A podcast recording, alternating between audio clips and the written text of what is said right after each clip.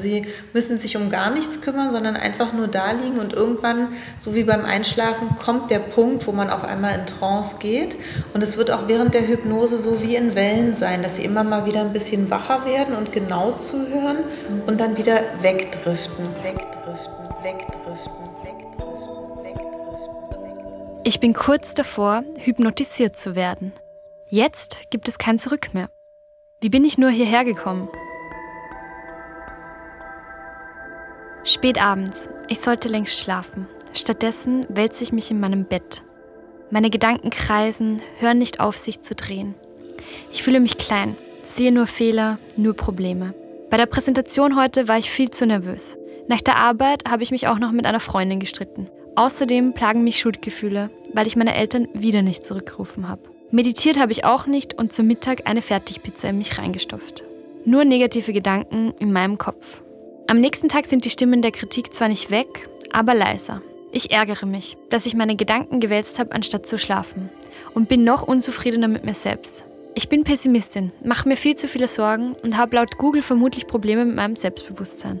Ich klicke weiter. Um meine Denkmuster zu verändern, könnte eine Hypnotherapie helfen. Wofür man in einer Psychotherapie Jahre braucht, soll hier in wenigen Stunden passieren. In Deutschland ist die Hypnotherapie mittlerweile als wissenschaftliche Psychotherapiemethode anerkannt. Eine Stunde später habe ich einen Termin bei Elisabeth Kehler, Diplompsychologin, Verhaltens- und Kommunikationstrainerin und Hypnotherapeutin. Charlottenburg. Die Sonne brennt vom Himmel, der Asphalt dampft. Ich stehe vor einem verschnörkelnden Eingang. An der Wand lese ich die Namen von vielen Ärzten und Ärztinnen. Direkt daneben die Apotheke.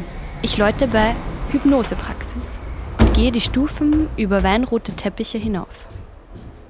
Elisabeth Kehler öffnet mir die Tür.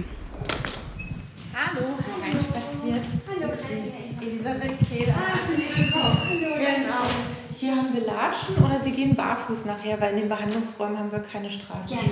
Ja. ja? Okay, bis gleich. Bis gleich. Sie hat ihr braunes Haar zu einem Pferdeschwanz gebunden und steht barfuß vor mir. Ihre freundlichen Augen strahlen mich an. Sie bittet mich herein. Weiße Wände, Fischgrätenparkett, Bilder von Orchideen und eine Schale voller Zigarettenpackungen. Die sind aber nicht zur Selbstbedienung da, sondern es sind die Andenken von Patienten und Patientinnen, die hier aufgehört haben zu rauchen. Wir gehen in einen Raum mit einer großen Liege aus weißem Leder. Ich denke an Freud, Psychoanalyse und die berühmt-berüchtigte Couch und irgendwie an meinen Zahnarzt. Keine besonders schönen Assoziationen. Wir setzen uns auf zwei Stühle und ich bin erleichtert, mich nicht hinlegen zu müssen. In schnörkeliger Schrift steht an der Wand: Glück ist kein Geschenk der Götter, sondern die Frucht innerer Einstellung. Ich bezweifle, dass mir die Glückskeks-Philosophie des Wandtattoos irgendwie helfen wird, aber nach einem Schluck Wasser geht es los. Oder fast. Denn zuvor noch Formalitäten. Ich muss erst eine Datenschutzerklärung unterschreiben. Frau Reisinger, Sie sind jetzt 25 Jahre alt. Genau. Okay, und das Thema der Sitzung, ähm, da soll es ja darum gehen, dass Sie Ihr Selbstbewusstsein stärken genau. möchten. Okay. In welchen Situationen fällt Ihnen denn auf, dass Sie weniger selbstbewusst sind als andere oder wo merken Sie, da wäre ich gerne ein bisschen selbstbewusster? Oder würde nicht gerne so stark an mir zweifeln. Ich erzähle ihr von Selbstzweifeln, Ängsten, von Sonntagabenden, an denen mein Leben irrational düster wirkt. Elisabeth Kehler stellt dazu viele Fragen, wie sie es nennt, zu meinem Konstrukt des Selbstbewusstseins. Das kennen Sie bestimmt auch, dass viele Dinge, über die man sich abends Gedanken macht, viel schlimmer und katastrophaler irgendwie auf einen wirken. Das rational logische Denken kommt in den Hintergrund und unser Unterbewusstsein tritt in den Vordergrund. Und wirklich das Allerbeste wäre eben, sich in dieser Situation, wo man so sensibel und offen ist mit seiner ganzen Gefühlswelt und Intelligenz und Kreativität, positiv zu programmieren. Sie stellt mir noch mehr Fragen zu Denkmustern und ich fühle mich öfters ertappt. Ich lerne, ich habe einen dysfunktionalen Attributionsstil. Das heißt, ich suche immer die Schuld bei mir selbst. Was sie innerhalb weniger Minuten auch erkennt, ich bin eine Pessimistin und denke gern in Worst-Case-Szenarien. Das ist ja auch eine normale, also ein normaler Mechanismus, was Sie da machen, weil dahinter steckt Angst. Und äh, wir Menschen haben dann so Mechanismen, dass wir uns dann selbst beruhigen wollen und alle Eventualitäten abklappern. Aber Sie bleiben dann in dem Worst-Case-Szenario stecken und malen sich das dann aus, anstatt sich irgendwie selbst zu motivieren, was bestimmt auch klappt. Also was sie dann machen mit ihrem Worst-Case-Szenario ist eigentlich nichts anderes als Selbsthypnose. Und ich will heute mit Ihnen daran arbeiten, dass ich Sie insgesamt mehr auf Optimismus programmiere, aber trotzdem mit einer gesunden Selbstkritik. Gerade in den Situationen, wo Sie auch merken, der Zweifel ist übertrieben oder ich merke wieder, jetzt fange ich wieder an, mich selber fertig zu machen, aber eigentlich ist es gar nicht notwendig. Ich betreibe also Selbsthypnose. Aha, schwer zu glauben, aber eine Programmierung auf Optimismus klingt gut. Ganz wichtig erstmal zu wissen, Hypnose ist keine Narkose. Also hier gibt es keine Showhypnose, auch keine Bühne. Ich ähm, werde weder mit den Fingerschnipsen sonst noch irgendwie was machen, sondern Sie werden sich gleich auf der Liege bequem machen. Und dann werde ich Sie bitten, die Augen zu schließen und äh, werde Sie dann durch Sprachtechnik in einen Zustand äh, führen, der nennt sich Trance. Und zwar ist der zwischen Wach- und Schlafbewusstsein, also so vergleichbar wie kurz vorm Einschlafen. Das ist ein Zustand, der ist jedem Menschen ganz vertraut, weil jeder Mensch geht am Tag mindestens 100 Mal in Trance. Und zwar, äh, wenn unser Unterbewusstsein aktiv ist und das logisch-rationale Denken in den Hintergrund gerät. Zum Beispiel bei Routine-Dingen wie Autofahren. Nun ist es soweit. Ich muss doch auf die weiße Liege. Ich bekomme eine babyblaue Decke, da ich beim Liegen auskühlen werde. Erstmal ist es ganz wichtig, dass Sie äh, sich nicht unter Druck setzen. Also der eine braucht fünf Minuten, der andere braucht 25 Minuten, bis der überhaupt in diesen Trance-Zustand ankommt. Mhm. Das ist tagesformabhängig, das ist typenabhängig. Der eine ähm, braucht ein bisschen länger, bis er die Kontrolle so ein bisschen abgeben kann, der andere ein bisschen kürzer. Ich bin Profi, ich sehe das von außen, wenn sie soweit sind. Also sie müssen sich um gar nichts kümmern, sondern einfach nur da liegen und irgendwann, so wie beim Einschlafen, kommt der Punkt, wo man auf einmal in Trance geht. Und es wird auch während der Hypnose so wie in Wellen sein, dass sie immer mal wieder ein bisschen wacher werden und genau zuhören und dann wieder wegdriften. Und die einzige Bitte, die ich habe, ist, dass sie versuchen, sich die Dinge, die ich beschreibe, vorzustellen. Der Körper wird irgendwann angenehm leicht oder schwer. Das ist auch von Mensch zu Mensch unterschiedlich, weil die Muskelspannung, der Muskeltonus nimmt ab, äh, weil wir uns entspannen. Und wenn wir uns körperlich entspannen, ist auch eine geistige Entspannung möglich. Also erst tritt die körperliche Entspannung ein, der Geist kommt hinterher und Sie werden merken, mal können Sie mir folgen, mal können Sie mir nicht folgen, aber Ihr Unterbewusstsein hört die ganze Zeit zu, das kriegt alles mit. Dann geht es los. Ich muss mir einen Punkt suchen, darauf starren. Musik im immer gleichen Takt schallt durch den Raum. Elisabeth Kehler sitzt neben mir und spricht. Beim nächsten Einatmen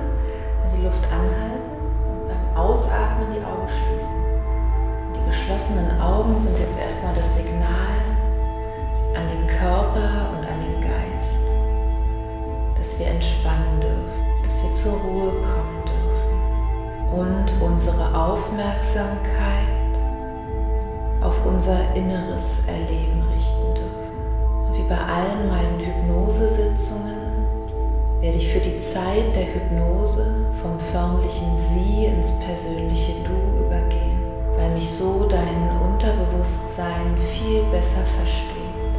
Du liegst hier auf der Liege und darfst es dir erlauben, genau zu wissen, wie du dies im Einzelnen eigentlich tust. Gib einfach dein ganzes Gewicht an die Unterlage. Während ich versuche, mich zu entspannen, mache ich das Gegenteil. Ich fühle mich beobachtet, angreifbar und verletzlich. Mein Herz beginnt zu rasen. Panik breitet sich in meinem Brustkorb aus. Die penetrante Musik im immer gleichen Takt stresst mich.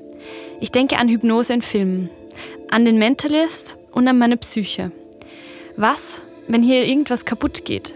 Irgendwas in mir? Während sich mein Gedankenkarussell dreht, spricht die Therapeutin immer weiter. Mir wird klar, entweder ich lasse mich jetzt darauf ein oder ich breche ab.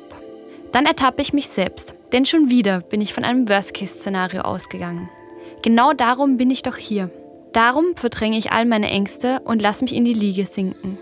Kehler Stimme erzählt mir Geschichten in Geschichten, mit viel zu vielen Handlungen und Sprüngen, um noch mitzukommen.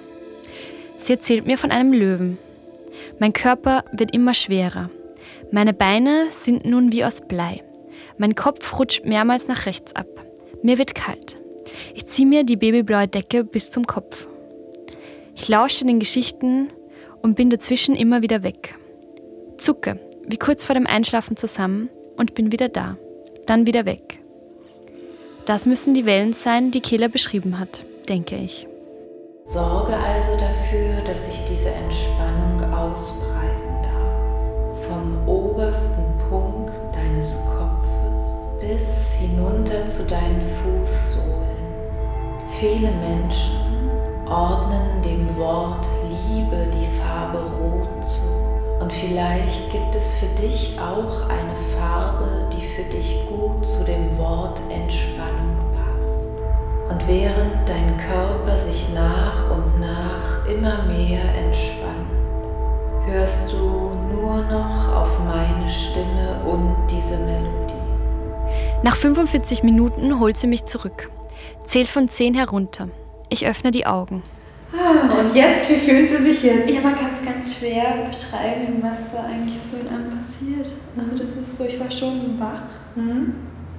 Ich hatte auch nie das Gefühl, dass ich einschlafe oder so, aber es ist so, man ist wirklich ein bisschen weg. Mhm. Genau, zwischen Wach- und Schlafbewusstsein, so wie ja, es Ihnen versprochen ja. hat. Ja, ja, aber das ist so, also das hat, also ich habe das ganz selten. Mhm diesen vor allem so lange. Mhm. Sie haben das wunderbar gemacht, also wie im Lehrbuch. Die Therapeutin erklärt mir, dass sie meine anfängliche Panik versteht. Man müsse bereit sein, die Kontrolle abzugeben. Wer es nicht zulässt oder will, kann auch nicht hypnotisiert werden. Also die Menschen, die hierher kommen, die haben ja ein Thema, so wie Sie auch, die sagen, ich will selbstbewusster werden, ich möchte weniger erröten, ich möchte Vorträge besser halten, ich will weniger Prüfungsangst haben, ich will glücklicher sein, also die unterschiedlichsten Wünsche.